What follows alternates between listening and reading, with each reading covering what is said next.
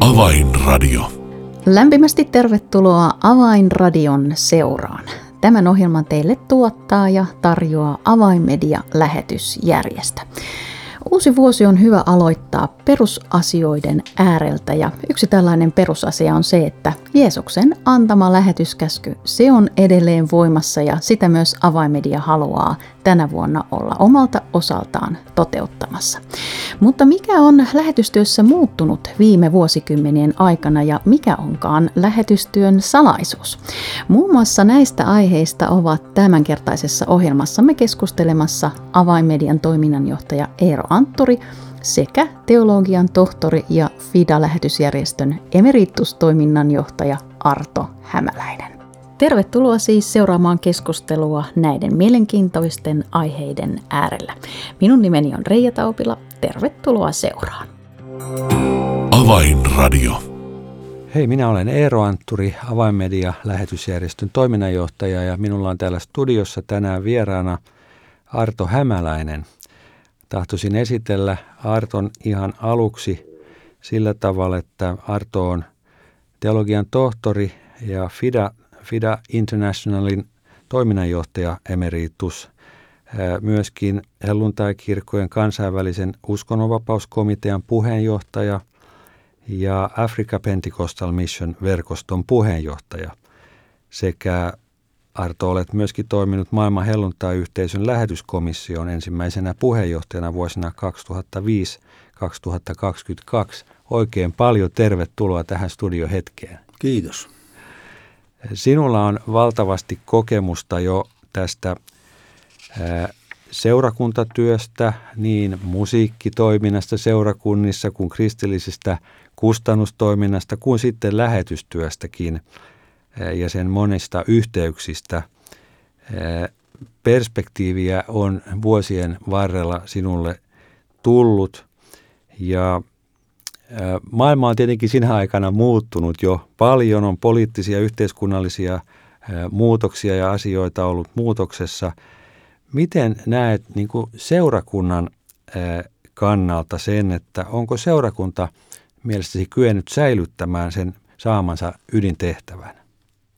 Tämä tietysti vaihtelee vähän maittain, jos otetaan niin kuin globaali näkökulma niin. tähän niin tuota, äh, mutta voisi sanoa, että noin keskimäärin, jos puhutaan helluntalaisesta kontekstista, niin, niin äh, aika hyvin, hyvin on, on tuota, säilyttänyt, mutta siellähän on myöskin suuria eroja, että meillä on maita, jotka on olleet aika, aika niin kuin vähäisesti mukana tämmöisessä globaalissa toiminnassa, varsinaisessa äh, saavuttavassa lähetystyössä, jossa mennään – tavoittamaan niitä, joita ei ole vielä tavoitettu.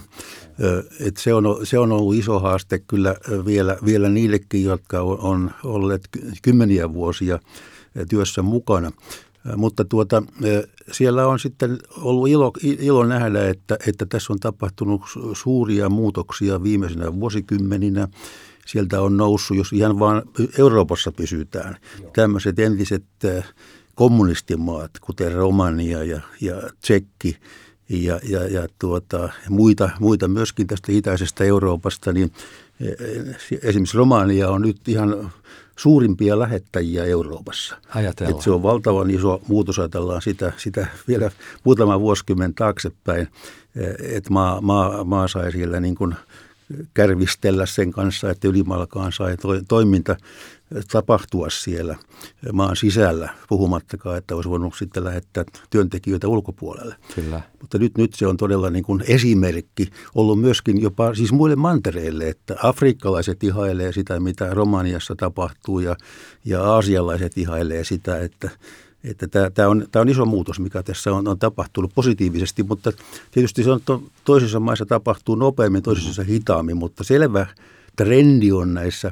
jo, maissa, jotka ei ole ollut, niin kuin, niillä on mahdollisuutta ollut tehdä, tehdä lähetystyötä tai muuten se on ollut sitten jotenkin muista syistä niin kuin laimeampaa, se lähetys näkyy siellä. Niin ne, ne, se on selvästi niin kuin kasvussa. helluntailiikkeessä ja, ja kyllä sen liikkeen ulkopuolellakin evankelisissa tahoissa niin on tätä samaa ilmiötä. Aivan. Nyt kun mainitsit tuon Romanian, niin ihan, ihan tulee mieleen kysymys, että onko siinä, näetkö siellä jotain erityistä syytä, joka olisi johtanut juuri tähän tämmöiseen tosi voimakkaaseen ulospäin suuntautuvaan lähetystyöhön? Siellä on varmasti ollut siis henkilöitä, jotka on siihen, siihen niin kuin vaikuttaneet. Siinä on ollut hyvä yhteistyö joidenkin muiden Euroopan maiden kanssa, Suomi mukaan lukien. Niin juuri. Ja, ja tuota, äh, sitten myöskin Yhdysvalloista käsin on, on ollut siellä semmoista rohkaisevaa panosta ja asiantuntemusta, mitä he ovat voineet tarjota tähän starttivaiheeseen. Että ne on ollut varmasti myötävaikuttamassa siihen liikkeelle pääsyyn. Tuo on kiinnostavaa todellakin ja se on kuitenkin tässä Euroopassa tällainen – uusi niin kuin lähettävä maa, joka on, on, on voimakkaasti noussut esille. No, sä olet ollut mukana kansainvälisesti todellakin näissä järjestöissä ja lähetys, lähetysjärjestöjen välisessä yhteistyössä ja seurakuntien välisessä yhteistyössä ja ää, näissä yhteyksissä on vuosikymmenten aikana myöskin suunniteltu ja luotu tämmöisiä strategioita ja asetettu tavoitteita lähetystyön suhteen, niin, niin miten näet, että ne on toteutuneet? Kyllä siellä on ihan hienoja esimerkkejä toteutumisista, että mm.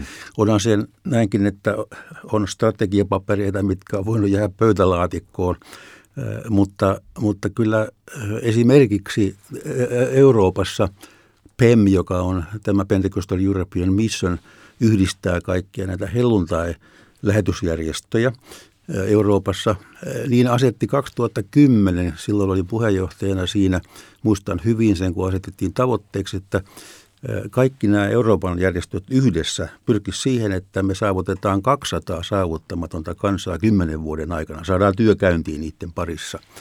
Ja sitten kun katsottiin 2020 tilannetta, niin näitä oli 280 taisi olla vähän reilukin, niin eh, tämmöistä kansaa, jotka oli saatu työn, työn pariin. Ja se oli todella niin kuin rohkaisevaa nähdä, että ei ne olekaan, tarvitkaan olla mitään pöytälaatikkoon tehtyjä papereita, vaan jos siellä on todella niin kuin Jumalan antama näky takana, Aivan. niin ne toteutuu. Kyllä, se on kyllä. mahdollista, että ne toteutuu ja se on ollut hyvin rohkaisevaa kertoa sitä vähän tuolla muillakin mantereilla, kun, jotka on vasta niin kuin tekemässä niitä tavoitteita, niin että tämä, tämä on mahdollista. Aivan.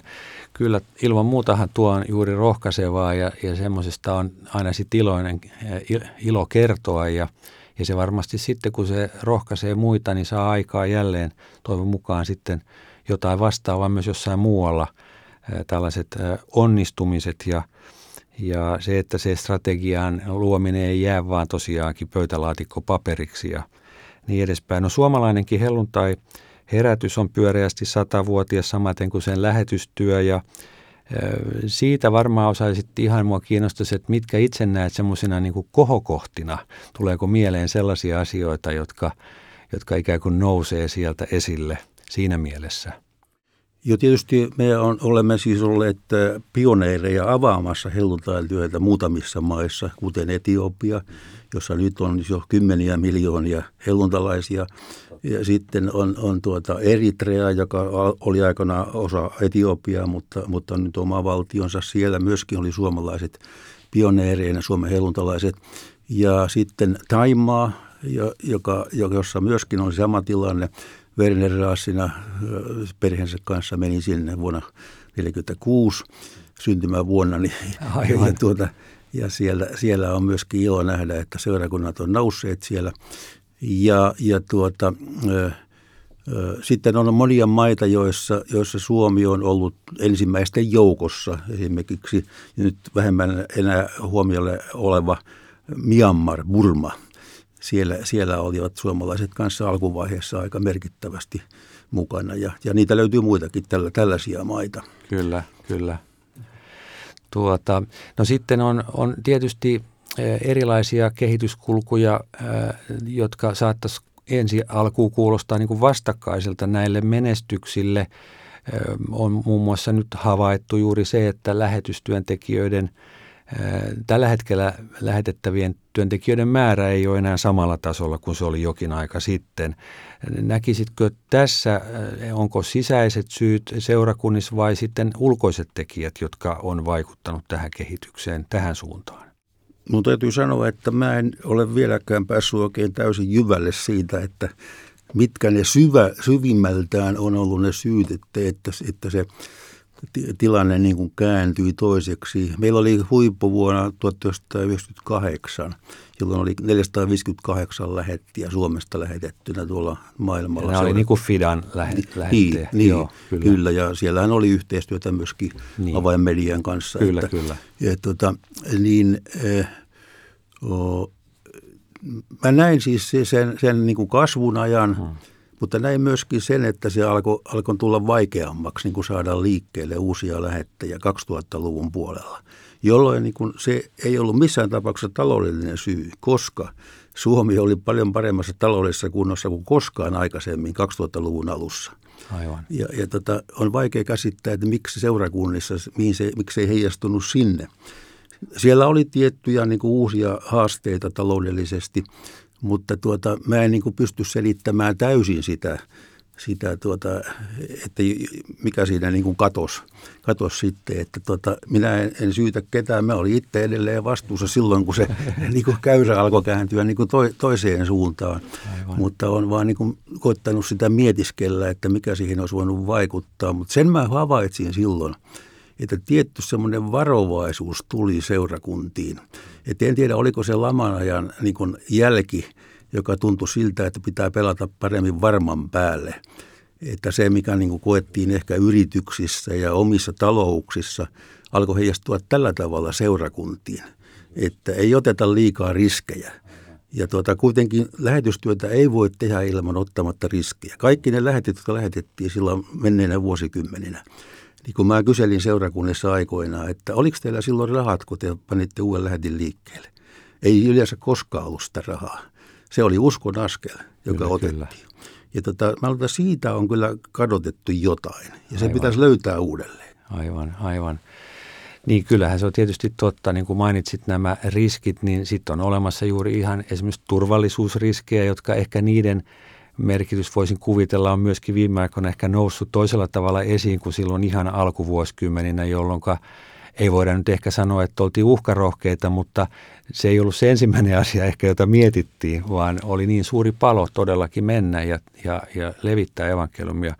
Mutta toki täytyy olla vastuullinen senkin puolen ymmärtää, kun on kysymys siitä, että, että lähetetään ihmisiä toiseen maahan, jossa olosuhteet sitten voi olla – myöskin jossain, jossain kohtaa vaarallisia. Kyllä, ja kyllähän siis me, meillä niin kuin selvästi niin kuin tiedostettiin Fidassakin se, että, että tähän lähettihuoltoon piti, piti kiinnittää enenevästi huomiota lähettien turvallisuuteen ja, ja luoda niin semmoisia rakenteita, joissa, Juuri. joissa lähettäminen on, on sitten niin kuin turvallista. Avainmedia on suomalainen median kautta lähetystyötä tekevä järjestö, joka toimii lahjoitusvaroin – Tue työtämme ja soita numeroon 0600 125 15. Puhelun hinta on 21 euroa ja 28 senttiä. Siis 0600 125 15. Sinun rukouksiasi ja tukeasi tarvitaan, jotta mahdollisimman moni saisi kuulla ja vastaanottaa evankeliumin. Lämmin kiitos tuestasi.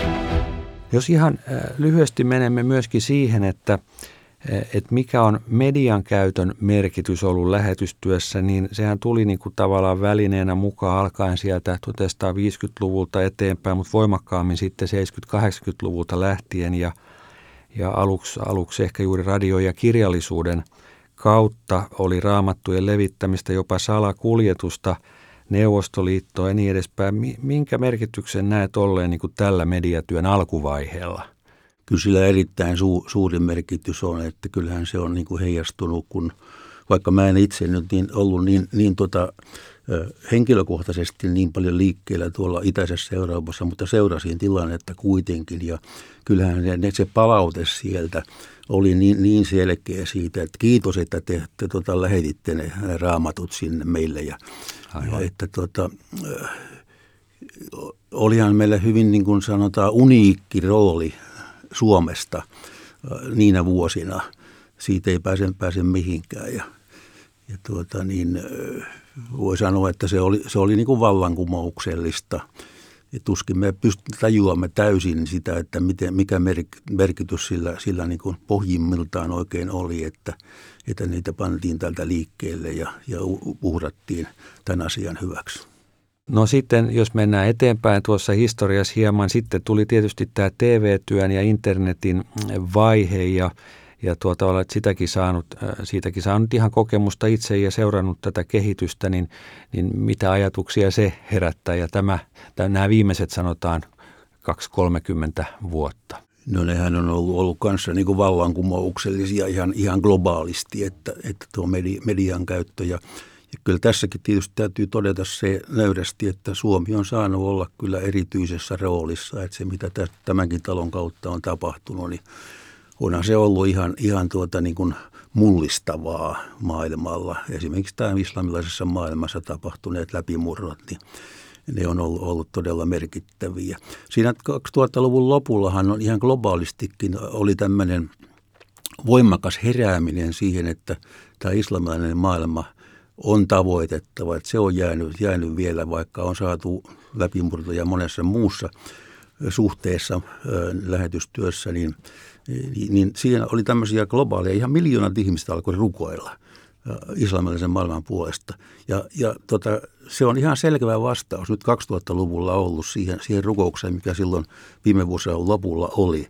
Siellä, siellä oli todella isoja, isoja tota, kampanjoita, joissa haastettiin seurakuntia ja, ja kristittyjä rukoilemaan. Ja mä uskon, että kyllä sinne, me niitä, niitä, niitä tuloksia nyt niit, on niitetty täällä, tällä vuosituhannella. Tuo, tuo on äärimmäisen rohkaisevaa siltäkin kannalta, että tässä avainmediallakin ja yhteistyössä pohjoismaisten kumppaneiden kanssa ja seurakuntien kanssa on juuri nyt jälleen herätelty tämmöistä rukousristiretki, uutta rukousristiretki ajatusta ja hanketta ja toivoisimme, että sitä voitaisiin nyt viedä eteenpäin ihan, ihan tänä vuonna.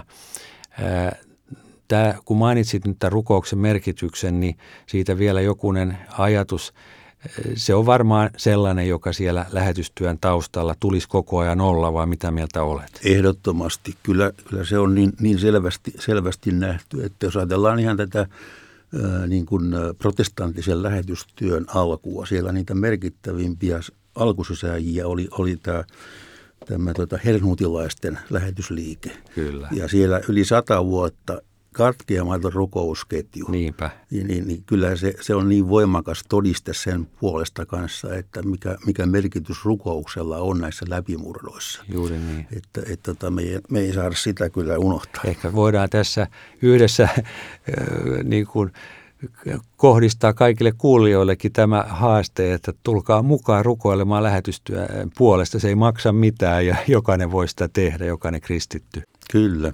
Ja tota, tämä on ollut tässä, ehkä tämä pandemia tai sai semmoisen hyvän aikaan, että niin. nämä tämmöiset Zoom-rukouskokoukset on, on tota, tullut kuvaan mukaan. Kyllä, kyllä. Ja tota, mä itsekin olen, olen mukana ollut useamma, olen edelleenkin useammassa siis tota, maailmalla, maailmanlaajuisesti tai, tai, tai Euroopassa on tämmöinen ryhmä, sitten meillä on Afrikassa. Aivan joka toinen viikko mä oon Afrikassa mukana tämmöisessä ryhmässä. Aasiassa on omansa, joskus on ollut sielläkin, sielläkin Ajatella. mukana. Että tämä on minusta hieno, hieno asia, jota kannattaa kehittää edelleenkin. No aivan varmasti tämä, ja mä uskon, että tämä on meidän molempien sydämellä. Ää, vielä sananen siitä, johon vähän viittasitkin, puhutaan niin sanotusta saavuttamattomista kansoista – se on niin avainmediankin strategiassa kuin monen, monen seurakunnankin ja lähetysjärjestön. Mitä ajatuksia se herättää juuri siltä kannalta, että on pitkään todella puhuttu aina, että saavuttamattomia, ja sehän tarkoittaa noin, jos sitä määritelmää yksinkertaistaa, niin sitä, että sen jonkun kansanryhmän tai kieliryhmän keskuudessa on vain hyvin, hyvin vähän kristittyjä tällä hetkellä. Mutta mutta ei kai meidän tarvitse olla toivottomia ja ajatella, että ne vaan pysyvät aina saavuttamattomina. Tällä hetkellä juuri median kautta pystytään myöskin tavoittamaan ja saavuttamaan semmoisia, joihin aiemmin ehkä on ollut tosi vaikea saada kontaktia ja, ja mennä sinne fyysisesti. Onko sulla itsellesi tästä sellaista, sellaista näkyä tai, tai uutta visiota, joka voisi joka vois meitäkin tässä auttaa, kun suunnittelemme tätä vuotta ja tulevaa toimintaa? Joo, kyllä tämä on, tota, siis, jos vielä, vielä tähän, tähän niin kuin määrittelyyn näistä saavuttamista, saavuttamattomista kansoista sen verran pysähdyn, että, että sehän käytännössä tarkoittaa sitä, että kun puhutaan saavuttamattomista, että siellä on niin vähän, se ei tarkoita sitä, että ei siellä olisi yhtään mm. uskovaa mm. kristittyä, mutta se tarkoittaa sitä, että siellä on niin vähän, että, että niillä voimilla sen kansanryhmän tavoittaminen ei ole oikein niin kuin mahdollista. Niin. Eli sinne pitää saada niin kuin ulkopuolelta apua, lähetystyöntekijöiltä ja median työn tukea ja ynnä muuta sellaista. Ja tuota, se, se on niin kuin se, se lähtökohta. Ja niitä on yli 7000 maailmassa edelleenkin. Valtava ja sitten sit, sitähän on niin, että eihän nämä kaikki muutkaan, niitähän on yli 17 000 mm. kaikkia näitä kansoja maailmassa niin ne, ei ne muutkaan kyllä ole täysin saavutettuja. Niin, niin. Että siinä, siinä, on, siinä on sitten myös huomattava sekin. Mutta tuota, totta kai on tärkeää kiinnittää huomioon niihin, jotka ei koskaan ole kuulleet ja joilla ei ole niin mahdollisuutta siihen. Siihen. Mutta tuota, kyllä tässä on, on tapahtunut selvästi niin kuin tämmöistä, tämmöistä tuota läpimurtoa menneinä vuosikymmeninä. Kiitos Arto tästä todella mielenkiintoisesta keskustelusta. Oli hieno saada sinut tänne studioon ja keskustella kanssasi ja saada näitä näkökulmia tällekin vuodelle. Jumalan siunausta sinulle ja kaikkea hyvää tuleviin päiviin. Kiitos Eero. Avainmedia. Ettei yksikään hukkuisi. Ja näin alkaa Avainradio olla lopuillaan. Ohjelmassa olivat siis keskustelemassa Avainmedian toiminnanjohtaja Eero Anttori sekä teologian tohtori Arto Hämäläinen.